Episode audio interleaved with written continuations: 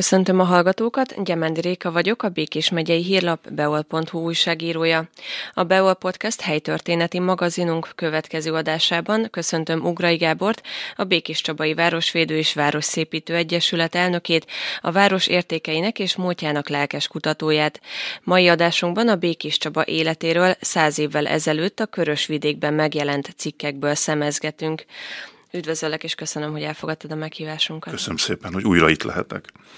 Először is kezdjük azzal, hogy ugye a Körösvidék napilapból fogunk szemezgetni. Mit lehet tudni erről az újságról? Mi ennek a különlegessége? Igen, ez az újság, ez egy Békéscsabán megjelenő napilap volt. Ugye akkor még nem Békéscsaba volt a megyeszékhely, hanem Gyula. Gyulán megjelent a Békés című újság, ami egyébként rövidebb volt, tehát kevesebb lapszám, vagy lapoldala volt, mint a Körösvidéknek, és a mi újságunk, nevezhetem így, az akkor jelent meg először, amikor a román hadsereg kivonult a városból. Tehát 20 nyarán kivonul a román hadsereg, és másnap már megjelenik ez az újság. Ez az újság egyébként rajta van az interneten, tehát bárki által szabadon olvasható, és én javaslom is, hogy lapozzanak bele ebbe az újságba, mert rengeteg dolog kiderül a korabeli csabai életről, és amiket én kiválogattam, cikkeket, rövid cikkeket, azok, abból talán az jön le, hogy ez egy ilyen nagyon vidám város volt, hogy itt mindenki mennyit rötyögött, meg milyen boldogok voltak az emberek. Ez persze nem így volt, tehát ne felejtsük el, hogy Trianon után vagyunk, egy nemzeti tragédia után vagyunk, és az, ami nekünk ma viccesnek tűnik, az a korban egy teljesen megszokott dolog volt. A diákoknak szoktam mondani, hogy a mai újságokon meg majd 100 év múlva fognak ugyanígy rötyögni, mint ahogy mi rötyögtünk rajta. Tehát ez egy napilap volt, egy a hét majd minden napján megjelenő napilap, 6-7 és valamikor 8 oldalon is megjelent, és az még a korra egy jellemző szó van a címlapon. Ugye úgy jeleníti meg magát az újság, hogy független keresztény politikai napilap. Na most, amikor gyerekekkel beszélgetünk erről, ők, ha egy keresztény napilapban gondolkodnak, akkor ők arra gondoltak, hogy ez egy ilyen katolikus újság, ahol a keresztény egyháznak a mindennapjai vannak benne. Ugye Horthy korszakban vagyunk, ugye 21 Horthy korszak, és ugye itt a keresztény szó azt jelenti, hogy nem zsidó. És annos az is észrevehető ebből az újságból, hogy az elején, tehát itt a 20-21-ben nagyon éles zsidóellenes kirohanások vannak, ami később szerencsére megszűnik. De amiket én összeválogattam ebbe a kis előadásba, a kis beszélgetésbe, azok ilyen vidám hírek. Próbáltak az emberek akkor is vidáman élni, mi pedig próbálunk vidáman visszagondolni ezekre az évekre. Mi volt az akkori cikkekben teljesen más, mint a mostaniakban? Ugye, hogyha az ember ilyesmit olvas, akkor azért feltűnik neki, hogy akár fogalmazásban, akár témaválasztásban, akár bátorságban egy kicsit máshogy írtak akkoriban. Igen, a szóhasználat nagyon érdekes, például az a szó, hogy békebeli.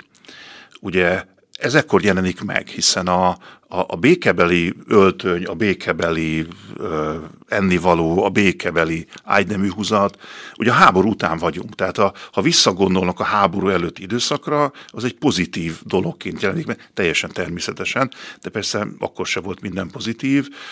Nagyon más volt hogy fogalmazzak, tehát, hogy a férfiak és a nők közötti kommunikáció, nagyon érdekesek a házassági hirdetések. Van egy olyan hirdetés, ami úgy szól, hogy aki szeretne, egy középkorú iparos szeretne 200 000 koronával nőül venni egy korához illő hölgyet, hentes özvegye előnyben. És akkor elkezd az ember gondolkozni rajta, hogy mit tudhat a hentes özvegye. Tehát, hogy miért volt fontos beletenni ebbe a hirdetésbe az, hogy hentes özvegye előnyben, és egy előadáson megfejtették a jelenlévők, hogy valószínű, sőt, tehát biztos is, hogy a hentes özvegyénél ott vannak a hentes szerszámai.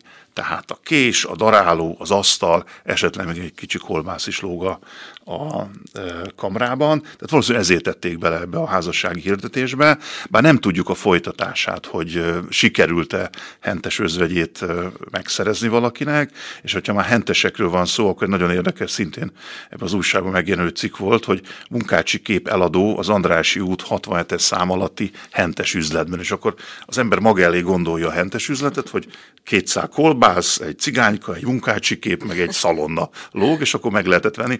Ezt a képet mutattam a Munkácsi Múzeum igazgatójának, hát fogta a fejét, hogy milyen kár, hogy ma már nem árulnak munkácsi képeket. A hentesek. Igen. Igen. Hogyha visszatérünk ezekre a társkereső hirdetésekre, akkor bennem felmerül az, hogy ha akkor lett volna esetleg ilyen társkereső alkalmazás, mint ma, akkor igen, népszerű lett volna akkoriban is. De egyébként ezek a hirdetések akkor mennyire voltak elfogadottak, mert egy-két cikkben itt azt látom, hogy azért kölcsönös diszkréció mellett kifejezések szerepelnek benne. Igen, nagyon elfogadottak voltak, tehát tele van a korabeli újság, a megyei újság, vagy a csabai újság tele van ilyen házasság hirdetéssel, ahol például magános idős úr egy magános gazdasszonyra nagy szüksége van, vagy valaki nősülni szándékozik, aki 6 héten belül férhez menne, és 1 millió koronáig finanszírozna egy ipari vállalkozást. Most ez óriási nagy önbizalom kell, hogy egy férfi feladjon egy hirdetést egy gazdag nőnek, aki hajlandó 6 héten belül hozzámenni, és azt is írja a hirdetés, hogy lehet fiatal özvegy, és egy gyerek nem akadály. És akkor ugye az ember megint belegondolt, tehát ugye mindig megnézzük egy ilyen forrásnál, hogy milyen körülmények között született. Ugye ez a 20-as évek elején vagyunk, és ne felejtsük el, hogy most ért véget a háború. Tehát, hogy nagyon sok özvegyasszony van, aki elvesztette a férjét, ahol a háztartásból hiányzott egy férfi, akár egy gyerekkel is, hiszen egy gyerek nem akadály, és talán akik ilyen hirdetéseket feladtak, azok erre játszottak, vagy ezt próbálták, nem is kihasználni, ez rossz szó, ezt próbálták megfogni, hogy fiatal özvegyek, akik persze szeretnének egy férfit a háztartásba, a házukhoz, akkor talán elvállalják ezt. Tehát valószínűleg ez van benne ezekben a hirdetésekben. Több olyan cikk is szerepel ebben az újságban, hogy például az egyetlen magyar város, amelynek nem ártott Trianon, ez pontosan mit jelentett? Igen, ugye mindig megnézzük, hogy milyen körülmények között születnek ezek a cikkek, és ugye most vagyunk, ugye 20-ban, 21-ben járunk, tehát a trianoni békeszerződés 20-ba írják alá. Gyakorlatilag Békéscsaba egy Nagy-Magyarország szinte közepéről, hiszen ugye Szarvason volt Nagy-Magyarország közepe, egy határszéli városba, város leszünk, itt van a határ, nem messze tőlünk, és olyan cikkek jelennek meg a korabeli országos sajtóban, hogy az egyetlen magyar város, amelynek nem ártott Trianon, hogy Békéscsaba Trianonnak köszönheti a boldogulását, vagy hogyha sokáig tart Trianon, akkor Békéscsaba az ország második városa lesz, vagy Trianon a legtöbb magyar várost hátradobta a fejlődés útján, Csaba az egyetlen, amelyik nyert, és megint egy történelmi tanár elkezd gondolkodni, hogy miért írhatnak ilyeneket. Tehát hogy lehet az, hogy más városokból úgy látták, hogy Békéscsaba egy óriási fejlődésnek indul, és talán ennek az lehet az oka, hogy ugye egy mezőgazdasági vidék vagyunk, és a környező nagygazdák, akik eddig el tudtak menni Aradra, Temesvárra, vagy Nagyváradra vásárolni, azok a határ miatt ezt nem, vagy csak nagyon nehezen tudták megtenni, és inkább Békéscsabára jöttek vásárolni. Tehát ilyen szempontból talán ez lehet a magyarázata ennek a nagyon furcsa hírnek, de hozzáteszem, hogy természetesen Csabán sem örültek Trianonnak, tehát nem örültek annak, hogy ez a tragédia bekövetkezik, de amikor az ember ilyen 20-as évekbeli újságot olvas, akkor nagyon sok ilyenbe belefuthat. Ugye akkoriban még voltak kivégzések, és van itt most előttem egy cikk, egy elhalasztott kivégzésről. Kérlek, beszéljünk egy picikét erről. Igen, ugye ebben a korszakban létezett olyan foglalkozás, hogy valaki állami ítélet végrehajtó. Na most az állami ítélet végrehajtó az a hóhér. Tehát valakinek ez volt a foglalkozása, és megint ne felejtsük el, hogy ezek a cikkek, hogy megjelennek, megint a háború után vagyunk, hogy az emberek az erőszakot, főleg akik visszajöttek a frontról, azok teljesen természetesnek tartották, és egy olyan hírrel találkozunk, hogy Gyulán nem fogják kivégezni a szerb hadifoglyot, akit kötél általi halálra ítéltek, és ők azért nem végzik ki, mert a szerb hadifogó jelenleg beteg, és orvosi kezelés alatt áll. Ugye ebben az van benne, hogy beteg embert nem végzünk ki. Tehát, hogy meg kellett várni, amíg egészséges lesz, és csak utána végezhették ki. És meg azon gondolkodtam, hogy hát valószínűleg ez volt az egyetlen olyan beteg orvos találkozó, ahol a beteg nem akart meggyógyulni, hiszen minél tovább beteg, annál később fogják kivégezni. Vagy egy másik hír, Bali Mihály, aki szintén állami ítélet végrehajtó volt, ő megérkezett Békéscsabára, viszont nem történt meg a kivégzés, ott éppen azért nem, mert elmebetegnek nyilvánították a kivégzettet, és ezért nem hajtották végre, de a Csabai Újság ezzel a mondattal írta le, hogy elmaradt a kivégzés, hogy az eset azonban ezúttal nem a látványosságot kedvelő közönség javára dőlt el. Tehát, minthogyha bánkódott volna az újság, hogy milyen kár, hogy nem végezték ki azt a derékember Csabán, mert milyen sokan megnézték volna ezt a kivégzést. Tehát, hogy ez az erőszaknak a jelenléte az újságban, az talán megjelenik, de nem csak nálunk, hanem ugye ebben az újságban nem csak helyi hírek voltak, országos hírek voltak, hanem nemzetközi hírek, és ugye Oroszország, Szovjetunió, ugye 22-ben jön létre, tehát most folyik a polgárháború Oroszországban, és ilyen hírek olvashattak a derék őseink, hogy Hóhér Akadémiát állítottak fel Moszkvában a bolsevikok, és akkor keresnek tehetséges fiatal férfiakat és hölgyeket. Na most itt az ember elgondolkodik, hogy honnan tudja valaki, hogy ő tehetséges hóhér lesz belőle, és ilyen tantárgyaik vannak a Hóhér Akadémián, hogy lefejezés, akasztás és főbelövés.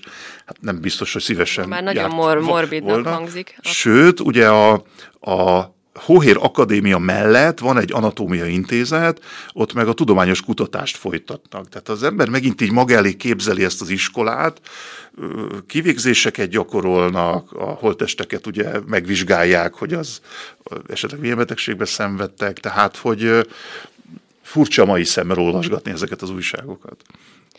Igen, és az állatokhoz való hozzáállás is kicsikét más volt. Csak itt arra gondolok, hogy nem csak hóhérokat toboroztak, hanem például galamb lövészetre is embereket. Ne adjunk azért ötleteket itt a csabaiaknak az itteni galambhelyzet kezelésére, csak mutassuk be, hogy akkor itt mi történt. Igen, szintén Körösvidék, szintén hát sporthírek gyakorlatilag, mert sporthírek is voltak benne, és galamb lövészetet tartottak Békéscsabán a katonaság vezetésével, és ebben az időben a galamblövészet az még tényleg galamblövészet volt, tehát galambokra lövöldöztek, és megjelent egy hirdetés, mely arról szól, hogy a derék csabai polgárokat arra kérik, hogy galambokat adjanak le pénzbeli juttatás fejében a szövetség számára. Le is adták őket, és meg is tartották ezt a galamblövészetet. Én megint csak arra tudok gondolni, hogy hogyan nézhetett ki utána a pálya, miután nem tudom hány száz galambot szétlőttek ott. De biztos hirdettek eredményt, azt nem néztem már utána, tehát én leragadok mindig ezeknek a híreknél, lehet, hogy tovább kéne ezt folytatni. De... Igen, az a baj, hogy ezeknek a híreknek az utótörténetét nem tudjuk. Igen, nem tudjuk ki hány galambot lőtt le ezen a versenyen. És ha már lövészet, akkor mit lehet arról tudni, hogy 100 évvel ezelőtt a polgármester milyen állatot lőtt? Igen, ez a kedvenc hírem a 100 évvel ezelőtt újságokból. Bertóti István volt a Békéscsaba polgármester, és ezért azt ne felejtsük el, hogy szóval Bertóti István, mint első polgármester ennek a városnak, hiszen 18-tól lettünk város, ő volt az, aki a katonai összeomlást, az első világháború utáni katonai összeomlást, az őszirózsás forradalom zűrzavarát, a tanácsköztársaságot, a román megszállást végigcsinálta, még Túsznak is elvitték. Ő volt az, aki fogadta a román királyt Békéscsabán, ő volt az, aki aztán Horthyt is fogadta, aki megérkezett a városba. És hát a hír arról szól, hogy az Élővíz csatorna partján találtak egy különös állatot. Az járókelők, akik ott sétálgattak, megvizsgálták az állatot, és ahogy a hírben benne van, egy-két természetrajzban jártas a búr megállapított, hogy a vidrát találtak, és hogy ez milyen ritka állat. Hát ugye ma, ha találunk egy ritka állatot, akkor szólunk az állatvédőknek, kijönnek, megmentik az állatot. Hát 100 évvel ezelőtt nem így történt, a polgármesternek szóltak, aki lelkesen kiment az Élővíz csatorna partjára, és agyonlőtte ezt a vidrát. És nem megdöbbentek az emberek, legalábbis a újságcikk szerint, hanem azt írják, hogy nem kis irétséggel beszélnek a polgármesterről, aki a helyi nimródoknak lett így a lelki vezetője. Tehát 100 évvel ezelőtt az, hogy valaki agyonlőtt a város közepén egy ritka állatot, az egy pozitív dolognak számított, és arról nem is beszélve, hogy a polgármester úrnak az irodájában volt egy puska, igen, amivel ugye ki tudott menni agyonlőni egy állatot. Igen, tehát ez azt mutatja, hogy akkor a vadászatnak is presztízse volt, illetve a fegyvertartás Igen, hangsúlyozom, borosan nehéz, tehát hogy nekünk, hogy bele tudjunk illeszkedni, akkor el kéne felejteni mindent, ami 1920 óta történt. Uh-huh. Mert ugye ők ezt nem tudták, hogy mi fog történni. Tehát, hogy igen, a vidrákra vigyázni kell. Bár én olvastam pár évvel ezelőtt hírt, hogy volt itt vidra az Élővíz csatorna partján, de akkor már nem lőttek rájuk szerencsére, hanem vigyáztak rájuk. Most térjünk át a beküldött versekre, ugyanis lehetett ugye beküldeni ilyen írásokat is a laphoz, és erről is több cikk is tanúsítja.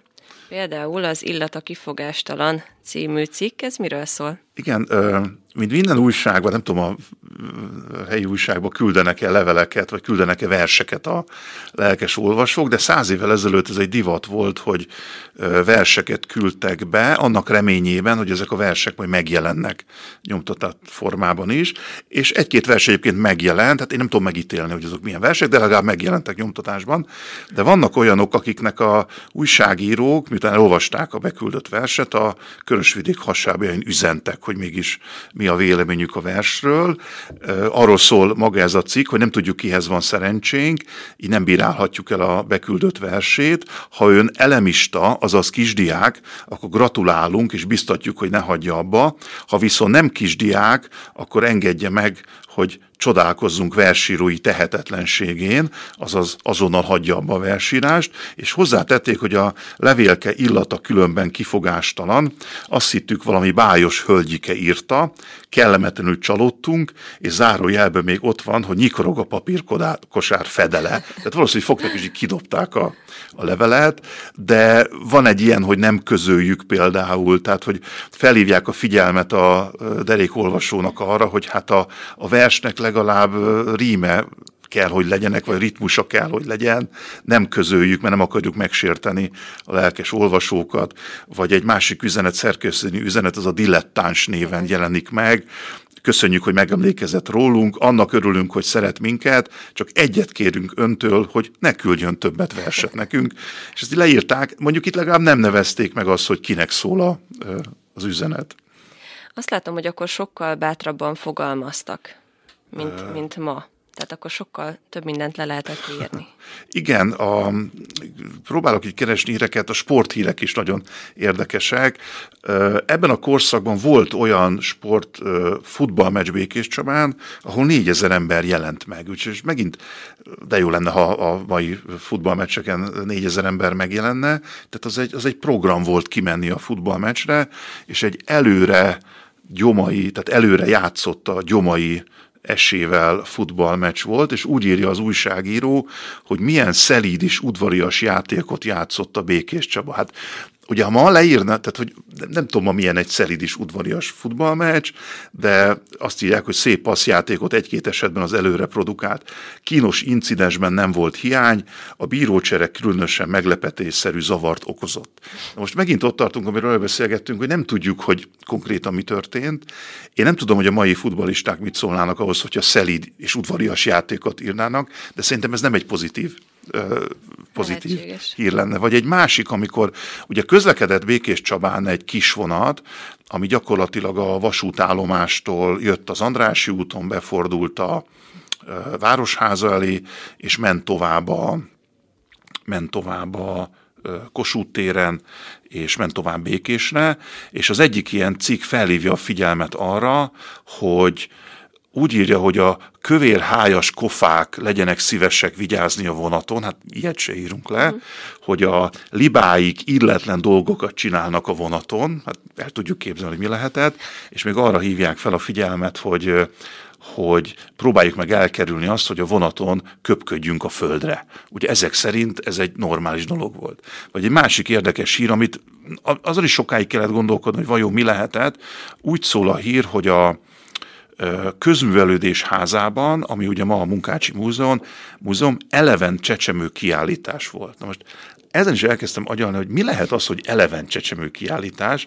A feleségem védőnő segített, ez a Stefánia Szövetségnek volt a hirdetése, és ők a védőnőknek az ősei.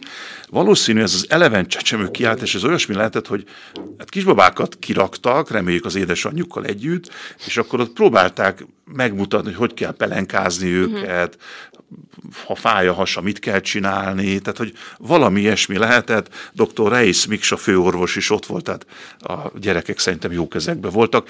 Itt a cím ragadt meg nagyon, hogy eleven. Már a kiállítást, azt nem kötjük össze élő személyekkel általában. Főleg csecsemőkkel. Igen.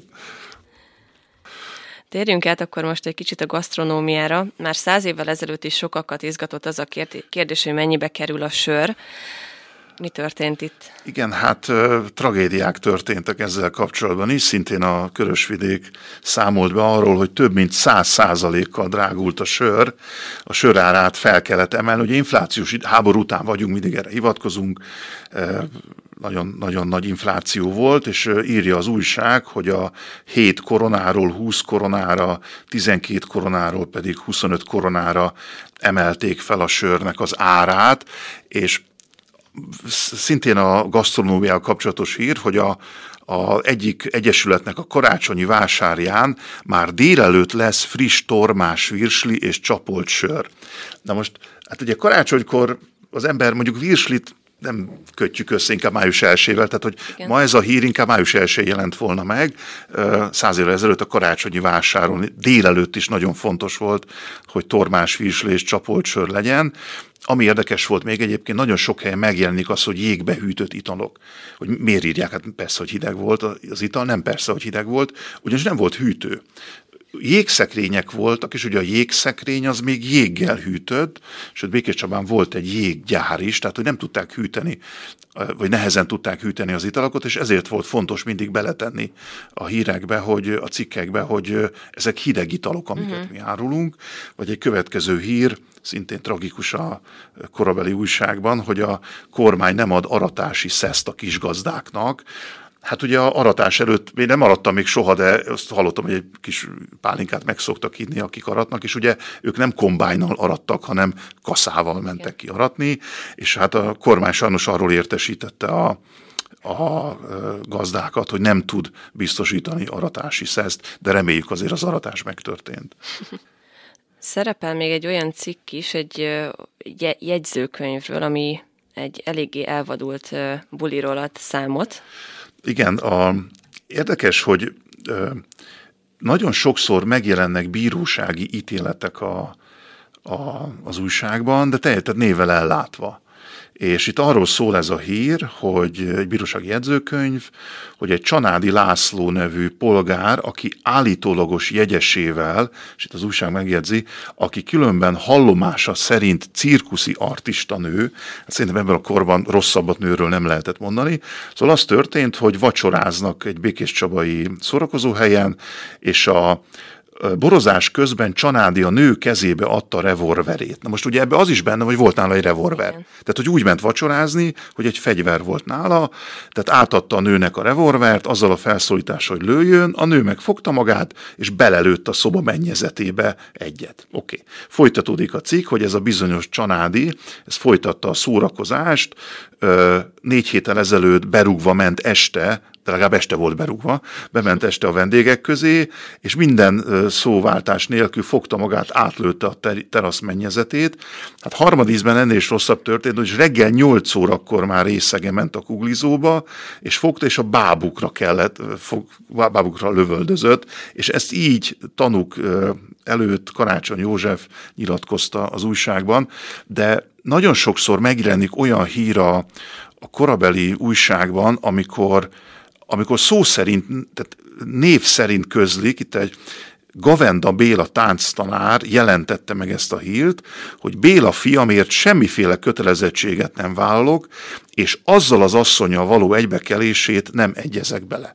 Tehát, hogy ilyet azért ma már ritkán ír egy apa a fiáról, hogy hát pont ezzel családi vitákat akartak igazából rendezni, hogyha személyesen nem sikerült? Igen, illetve az apa biztosította magát, hogy bármit csinál a fiú, ő nem fogja kifizetni a hiteleit, hiszen azzal az asszonnyal kert egybe, ugye ez egy pozitív erre a hölgyre, de nagyon sok ilyen van név szerint, hogy a fiamért nem vállalok kezességet, nem fogom kifizetni a hiteleit, tehát hogy próbálják biztosítani magukat, hogyha bármi történik a Béla fiúval, akkor nem ő fog fizetni érte az apa. Ez a név szerint említésének lehetett köze ahhoz is, hogy azért kevesebben éltek Békéscsabán, falusiasabb jelleg volt, és úgymond mindenki ismert. Ismerték egymást. Igen, és nagyon sok olyan bírósági ítélet volt, amikor kötelezték a bírókat, vagy kötelezte a bíróság arra elítéltet, hogy hozza nyilvánosságra, hogy ő bocsánatot kér. Uh-huh. Tehát nagyon sok olyan cikk is megjelent, hogy én XY bocsánatot kérek XY-tól, amiért nyilvánosan megrágalmaztam. Tehát ezt neki a saját költségén meg kellett jelentetni az újságban. Uh-huh. Ez is a büntetés része volt. Igen. Amit még itt láttam, ami szerintem érdekes, ez a vérmacska, vérkutya nevezetű cikkek, amik állattámadásokat mutatnak. Igen. Hát a vérmacska, az én adtam a vérmacska címet, de veszett macska garázdálkodott gyomán, ugye a Körösvidék nem csak csabai, hanem megyei híreket is közölt, és a megmart egy embert, itt szerencséje volt a macskának, mert elkóborolt, tehát nem esett baja, de egy másik cikkben pedig egy hölgyet és a lányát megmart Szkaliczki István békéscsabai lakos kutyája, amelyet a panaszosok kiirtottak. Most azt szerintem helybe agyonverték ezt a kutyát, ahol lehetett. Hát ő is úgy állt, mint a vidra. Tehát a macskának sikerült, a galamboknak, a kutyának és a vidrának nem sikerült túlélni. Szegények. Igen. Térjünk át akkor most a nemzetközi hírekre, ugyanis azok is szerepeltek. Mik ezekből a legérdekesebbek? Igen, elképesztő hír a cseh hadsereg, pontosan a csehszlovák hadsereg, de itt még cseh hadsereget írtak, napi parancs jelent meg a cseh hadseregnél, melyben kimondják, hogy a katonasságot a Horthy névvel ijeszgetni büntetés terhe alatt tilos. De most én történelemtanár vagyok, és arra gondoltam, hogy milyen egyszerű lett volna a Felvidéket visszaszerezni, mert felállt volna a magyar hadsereg, és csak lépett volna, hogy Horthy, és a cseh hadsereg elfutott volna, mert megijesztették őket, de hát ez persze nem így történt. Említettük már, hogy a korszakban alakul ki a Szovjetunió, és ilyen hírek jelennek meg, hogy Lenin szakítani akar a kommunizmussal, hát sajnos ez nem jött össze, vagy Lenin meg akar szökni Moszkvából, hát sajnos ez sem jött össze, de az én kedvenc hírem, amikor, bár ez nem nemzetközi hír, de a kommunizmushoz kapcsolata van, hogy ellopták Kun Bélát. És akkor Jézusom, hát tanítottam, azért Kun Béla történetét ismerem, de hát őt nem lopták el. Aztán kiderült, hogy egy néni, nem Békéscsabán, máshol, Kun Bélának nevezte el a malacát, a disznóját, és hogy azt lopták el tőle. Most ez is egy érdekes dolog, hogy valaki a disznót Kun Bélának nevezi el, tehát nem kell megérni. Kun Béla egyébként már külföldön élt, tehát nem volt idehaza. Vagy nemzetközi hírek között tűnik fel a görög királynak a halála, ami azért érdekes, mert úgy írja le az újság, hogy valaki megfertőzött egy majmot egy veszettségi vírussal, és azt engedte rá a görög királyra, és így követette merényletet. Na most ilyenkor egy történelemtanár utána néz, hogy szegény Sándor görög király hogyan halt meg, és akkor én tényleg egy veszett majom marta meg kutyasétáltatás közben, de valószínűleg ez nem volt ilyen összeesküvés, hogy megfertőzünk majmokat, akiket odaengedünk a király körébe. Az nagyon érdekes, nagyon szól, hogy mennyire hitték el ezt az emberek? Uh-huh. És nem volt nagyon más forrás. Igen. Tehát, hogy nem volt, ma már nagyon sokfajta forrásból tudunk tájékozódni. Azért a görög király haláláról máshonnan nem olvashattak az emberek, tehát derék őseink valószínűleg azt hitték, hogy így ölték meg volt. De akkor ezek szerint már akkoriban szerették a szenzációs címeket és az ilyen híreket. Igen. Ugye ezek csak rövid hírek, de természetesen voltak a helyi újságban hosszabb, kifejtősebb cikkek is. Most csak a rövid híreket gyűjtöttem össze. Tehát nagyon érdekesek voltak, amiatt is, hogy így a történelemtudás mellett így beleláthatunk ezeknek az embereknek így a hétköznapi életébe is, ami igazából egy teljesebb képet ad arról a korról, nem? Igen, de ez csak egy része persze, tehát hogy nem minden jelent meg az újságban, és még egy híra, osztrák gyereket keresnek, úgyis eltűnt Békéscsabán. Még a háborúban volt ilyen lehetőség, hogy Ausztriából hoztak gyerekeket Békéscsabára, meg Orosházára, itt több élelem volt, és akkor ezek a családok befogadtak egy-két gyereket, idézőben felhízlalták őket, sokat ettek kolbászt, meg ilyet a gyerekek, és visszamentek Ausztriába, csak az egyik gyerek eltűnt. Tehát keresik a gyereket, tehát nincsen meg, el nem tudom képzelni odahaza a szülők mit gondoltak, de még a háború alatt jelent meg egy ilyen hír, hogy a Orosházán az egyik ilyen osztálgyereket kirakták a templom előtti padra a bőröngyével együtt, ugyanis kiderült, hogy a kormány bár vállalta, hogy ezeket a családokat ellátja liszttel, meg élelemmel, de nem kapták meg. És fogták a gyereket, kirakták a padra, aztán legyen vele, amit akar. Megint nem tudjuk, hogy mi történt ezek a gyerekkel, nem tudjuk, hogy Helmik Willibald nevű osztrák gyerek, hát reméljük meglett és hazatért a családjához. Igen, igen. Köszönöm szépen, hogy itt voltál és elfogadtad a meghívást. Én köszönöm szépen.